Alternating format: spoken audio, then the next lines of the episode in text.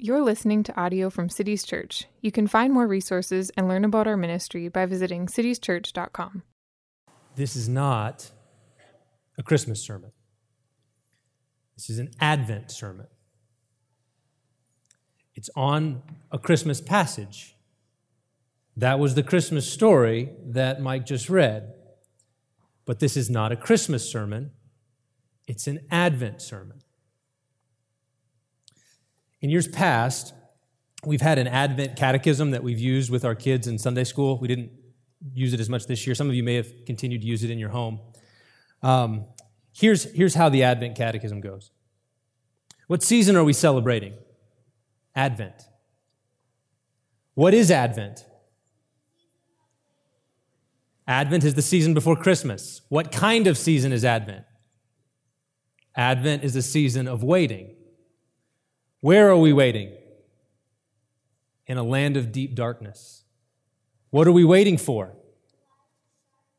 The light to shine on us. What do we do during Advent? Prepare our hearts to welcome Jesus. And what do we confess during Advent? Christ has come. Christ will come again. So I want you to hear this sermon on the Christmas story with Advent ears. As we've been walking through the first chapters of Luke, what have we seen? The first week, Pastor Jonathan unfolded the witness and the joy of John the Baptist. A prophet like Elijah, John bore witness to Jesus. His birth to a barren woman brought great joy to her and to those around her, and his mission of preparation for the Messiah brought great joy to the world by turning the hearts of fathers back to their children, by turning people back to God. From the womb, John the Baptist was celebrating his cousin Jesus and throughout his life would live so as to draw attention to him. He must become greater, I must become less. Second week of Advent, Pastor David unpacked the story of Mary, the mother of our Lord. And we saw Mary's submission to the angel's message, unlike Zechariah's doubts. We saw her beautiful song, the Magnificat, which is more than a personal celebration of God's favor to her, but is instead a hymn of praise to the God who is for all of us. He is holy. He is mighty. He gives mercy from generation to generation. He shows his strength not by recruiting the strong, but by scattering the proud, by bringing down the mighty and exalting the humble and satisfying the hungry and the poor. And he does all of this in faithfulness to his promises with the ultimate aim that we would magnify the Lord by rejoicing in God our Savior. And then we saw that Mary, like John the Baptist, points us to Jesus. Yes, she is blessed. Yes, she is favored, but her son is the Son of the Most High. He is the Son of David. He is the Son of God, born by the Holy Spirit in the womb of a virgin. And then last week, Pastor Jonathan returned to Zechariah, the father of John the Baptist. His doubts led to nine months of silence. But Zechariah made the most of those months.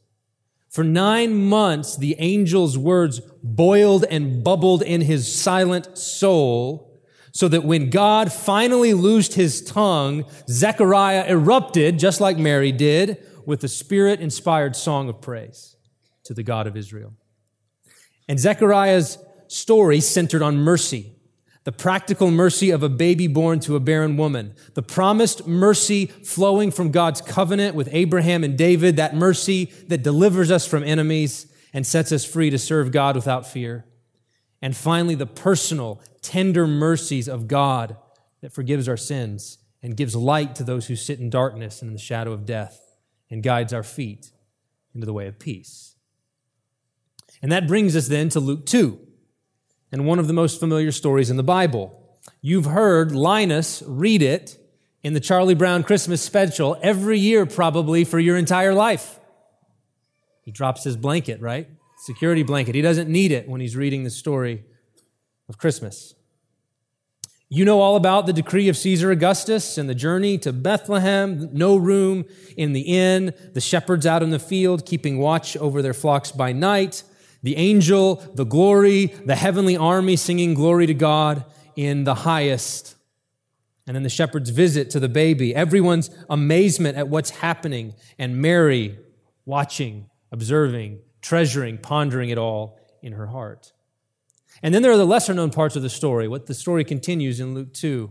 Jesus' circumcision at the temple, where there's an old man named Simeon waiting for the consolation of Israel, having been promised by God himself that he would not die until he saw the Messiah. And then he recognizes Jesus, and like everyone in this story, it seems, he bursts into song. Luke 2 29. Lord, now you are letting your servant depart in peace, according to your word.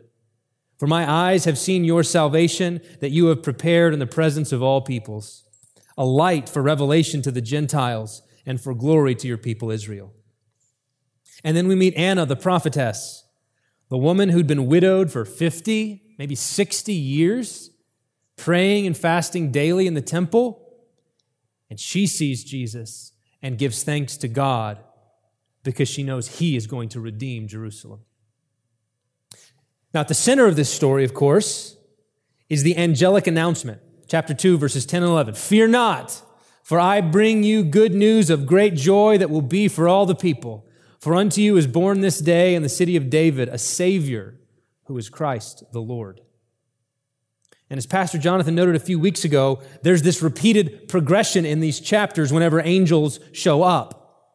They arrive, causing great fear. They immediately tell people, don't fear. And then they replace that fear with joy. In this case, great joy. Literally, it says, I bring you good news of great joy. I gospel you great joy. It's a verb. It's not a noun. It's not, I bring you good news. It's, I gospel you great joy. I herald, I gloriously herald you great joy and it's joy for all people because Jesus is the Savior. He's the Messiah and He is the Lord. Those three great titles stand at the center of the Christmas story. Let's take them one at a time. He's the Savior.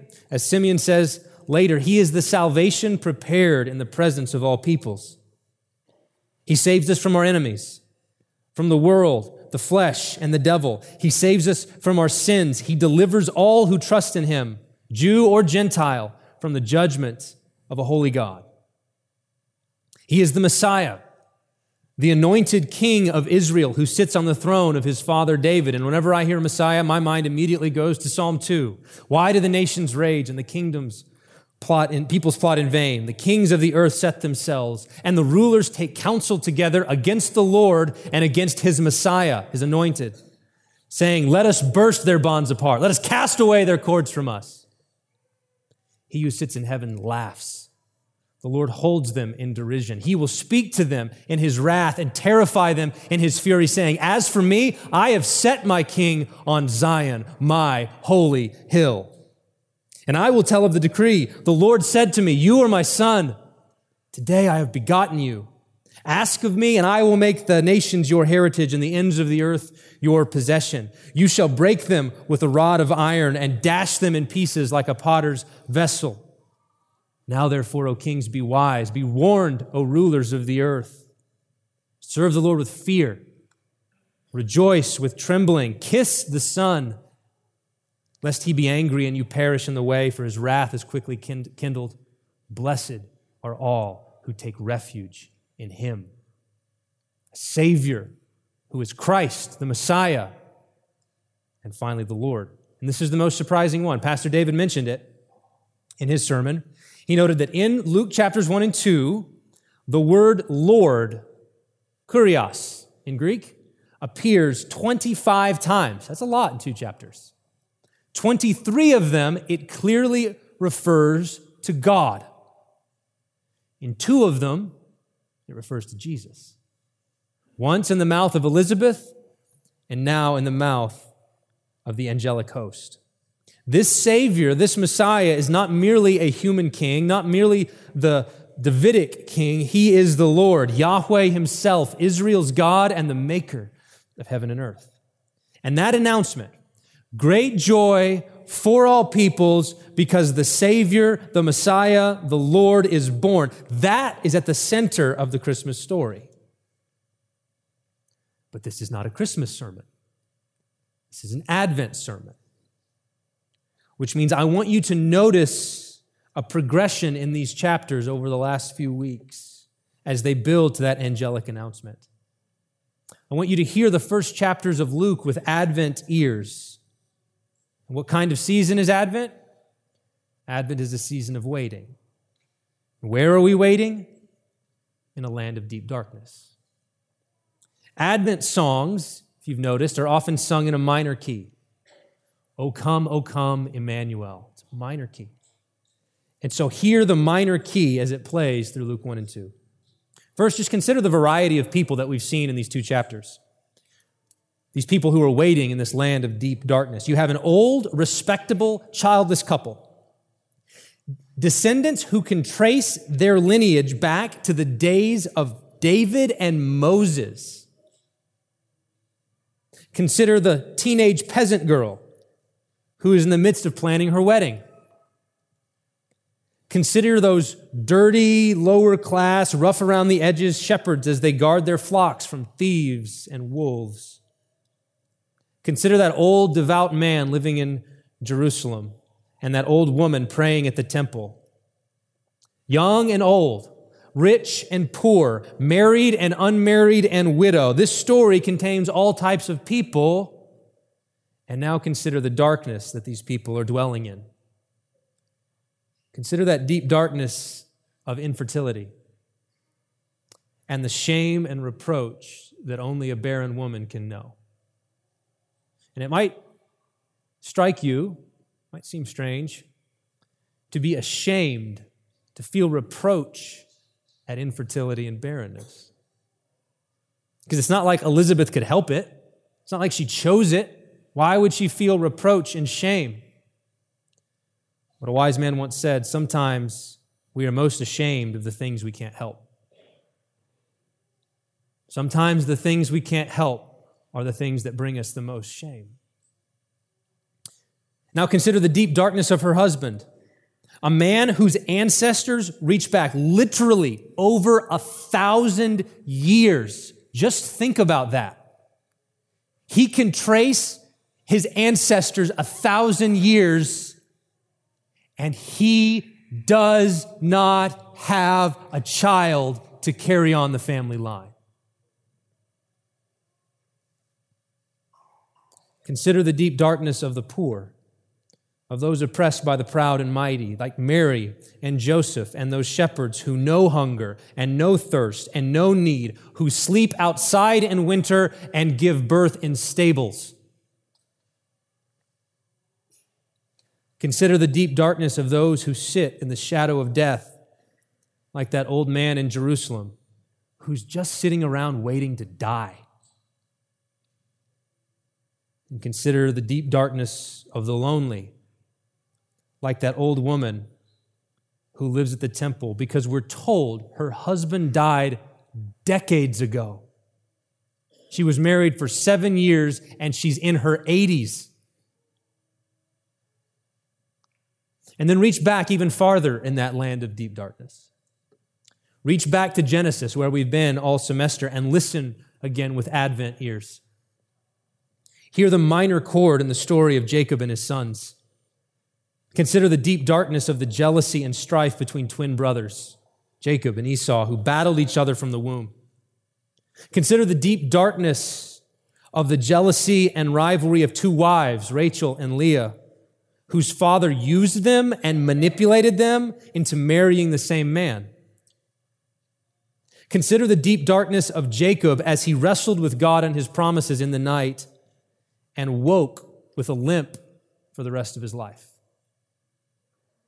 Consider the deep darkness of a family torn apart by jealousy and envy as 11 brothers sell their own kin into slavery. And then consider the deep and tumultuous darkness of that man as he's thrown into a pit, sold into slavery, and then rises in Potiphar's house through his own faithfulness, only to be falsely accused, thrown into prison, and then forgotten by men of power whom he had helped, but then left him to rot. Advent is a season of waiting. And these saints in Genesis and in Luke were waiting in a land of deep darkness. And now consider the movement of those chapters as they walk through two birth announcements and then two births. Announcement of John, announcement of Jesus, birth of John, birth of Jesus. That's been the four sermons. Listen how the light begins to dawn in their darkness. Notice how the story builds from chapter one when Gabriel announces good news to Zechariah. You will have joy and gladness, and many will rejoice at this birth. And then it builds as Gabriel comes to Mary, bringing God's favor, promising her the Son of the Most High. And then Mary and Elizabeth meet, and John leaps for joy in the womb because he knows the Lord is near. And then as John is born, the one who will prepare the way, we hear Zechariah celebrate the tender mercies of God, who will give light to those who sit in darkness and in the shadow of death and guide our feet into the way of peace. So these notes in these past three weeks of joy and light and peace build until one night in the bleak midwinter, the darkest time of the year when you can have a candlelight service at 5 p.m. because the sun's already down. In a land of deep darkness, light bursts forth and shocks some sleepy shepherds. Blazing glory, brilliant light, bright, shining, good news, great joy for all people. Triumphant splendor that scatters fear, and a heavenly army heralding peace on earth. And so now we sing our Christmas songs, right? We sing Christmas songs in a major key. Joy to the world, the Lord is come. Let earth receive her king. Hark, the herald angels sing glory to the newborn king, peace on earth and mercy mild, God and sinners reconciled. Joyful, all ye nations, rise, join the triumph of the skies, with angelic hosts proclaim, Christ is born in Bethlehem. Gloria in excelsis Deo. Oh, come, all ye faithful, joyful and triumphant. Come, come ye to Bethlehem. Come and behold him, born the King of angels. Come, let us adore him. And so the call goes out in a major key. Come to Bethlehem and see, marvel, be amazed, ponder in your heart. The light shines in the darkness and the darkness has not overcome it. Post tenebras lux Latin. After darkness, light. That's Christmas.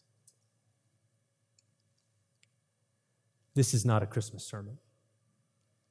This is an Advent sermon. And so I don't want you to miss the minor key that runs through these stories and persists after the angels sing. Consider this great joy.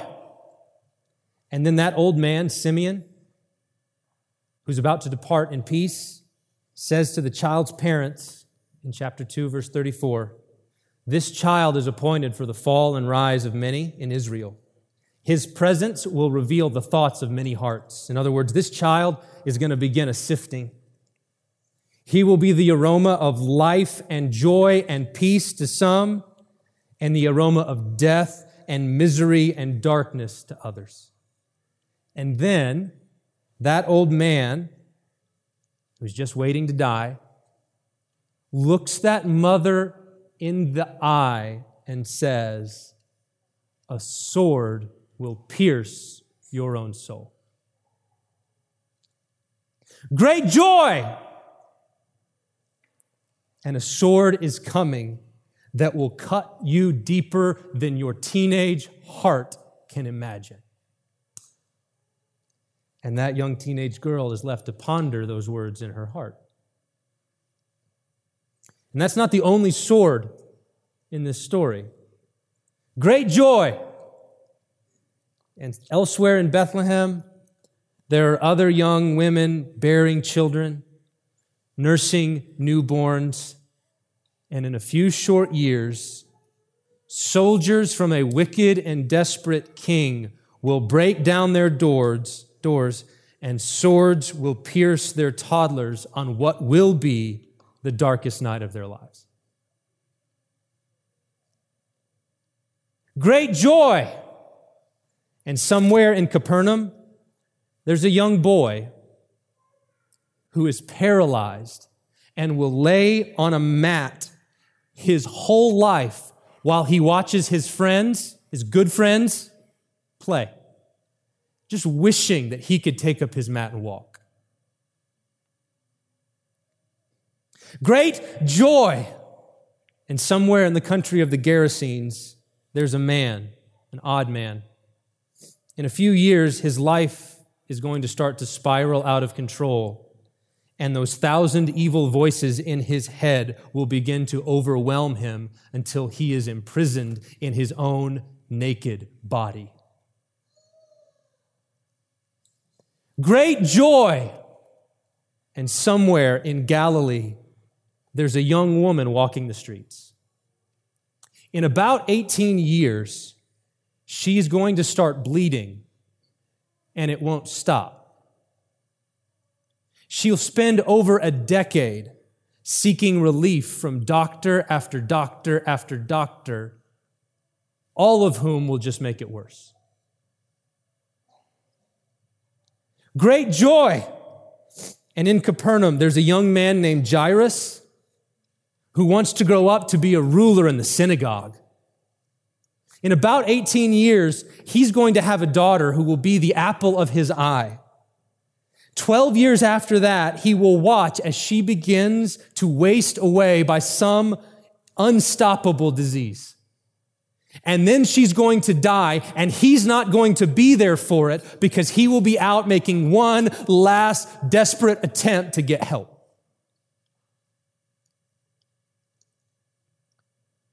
The light shines in the darkness. Darkness does not overcome it, but neither does the darkness disappear. And that's not all. 2,000 years later, in a land of deep darkness, a great variety of people will be gathered to hear the Christmas story at the darkest time of the year. And each, they will have swords piercing their own souls, each one of them a little bit different. Great joy as families are torn apart by relational strife and intractable conflict. Great joy as families and individuals reckon with the long term consequences of substance abuse and childhood trauma and marital unfaithfulness. Great joy as families and individuals face the uncertainty of the future, the loss of the job, as the bills pile up and the savings run out. Great joy as unmarried men and women long and yearn to find someone to spend their lives with. Great joy as heavy hearted couples silently bear the burden of infertility, grieving that God hasn't answered their prayers the way He did Sarah and Rachel and Hannah and Elizabeth. Why not me?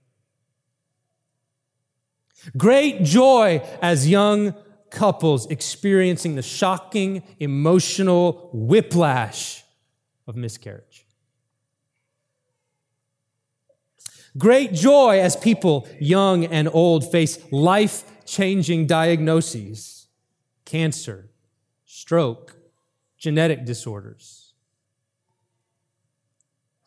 Great joy as individuals and families reckon with crippling anxiety and inexplicable depression, and sometimes a darkness so deep that the desire to live is overwhelmed and the will to go on is put out. Great joy as parents ache for their children who are wandering far from the Lord. Great joy as children ache for their parents who are wandering far from the Lord. And great joy as families grieve the loss of mom or dad or brother or sister or son or daughter who lie buried in this land of deep darkness. This is not a Christmas sermon. This is an Advent sermon. What is Advent? Advent is the season before Christmas. Kind of season is Advent. Advent is a season of waiting. Where are we waiting? In a land of deep darkness. What are we waiting for? The light to shine on us. What do we do during Advent? Prepare our hearts to welcome Jesus. And what do we confess during Advent? Christ has come. Christ will come again. Advent is a reminder that in this life, in the land of deep darkness, the great joy of Christmas is never without its sorrow.